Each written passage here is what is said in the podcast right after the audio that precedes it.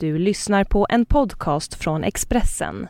Fler poddar hittar du på expressen.se podcast och på iTunes. Amerikanen Chris O'Neill fångade till slut Madeleines hjärta. Nu skickar prinsessans ex-killar sina lyckönskningar inför det stundande bröllopet den 8 juni. Vi lyssnar på Expressen Dokument om prinsessan Madeleines ex-pojkvänner av Johanna Kardell, uppläst av mig David Levin. Hösten 2010 träffades Chris O'Neill och prinsessan Madeleine för första gången. Vi träffades genom gemensamma vänner. För mig började det med en nära vänskap. Vi delade samma humor och hade roligt tillsammans, har Madeleine sagt i en intervju med hovet i samband med förlovningen.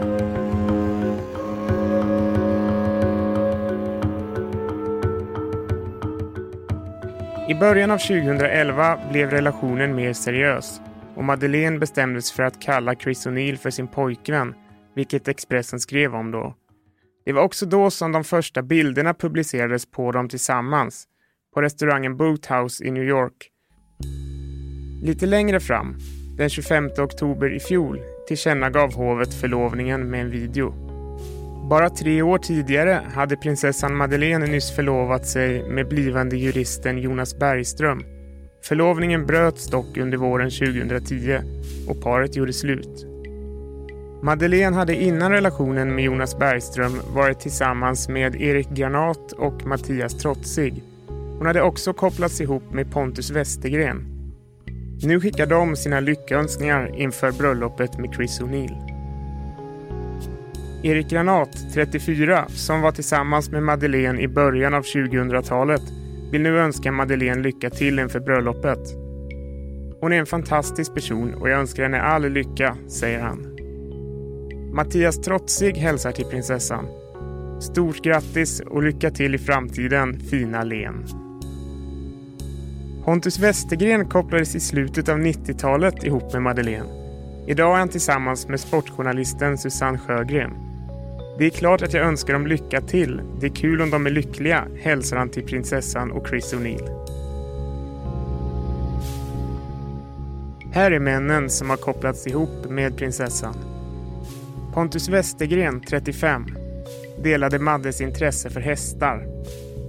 Under slutet av 90-talet kopplades Madeleine ihop med Pontus Westergren. En man som delade hennes hästintresse och som ridit i det svenska landslaget. Pontus Westergren är idag tillsammans med sportjournalisten Susanne Sjögren. Mattias Trotzig, 35, träffade Madeleine på en födelsedagsfest. Expressen har tidigare skrivit om Madeleine och Mattias Trotzig som blev tillsammans under en födelsedagsfest under våren 2001. Men det tog slut några månader senare. Idag är han VD på eventbolaget Occasion. Pierre Ladov, 31, fotograferades ihop med Madeleine i Saint-Tropez. Under sommaren 2001 hade Pierre Ladov en kortare romans med prinsessan Madeleine. Paret fotograferades kyssandes i Saint-Tropez på franska rivieran. Pierre Ladov kommer från Hovås utanför Göteborg. Erik Janat, 34, träffade Madeleine genom prins Carl Philip. Erik Granat från Gotland blev tillsammans med Madeleine under hösten 2001 efter att de träffats genom prinsessans storebror Carl Philip.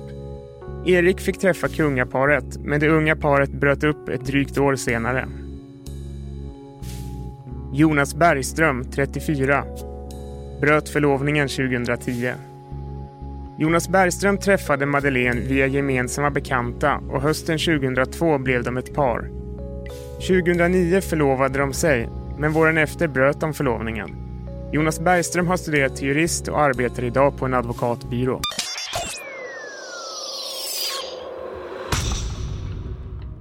Du har lyssnat på Expressen Dokument om prinsessan Madeleines ex-pojkvänner av Johanna Kardell och uppläst av mig David Levin.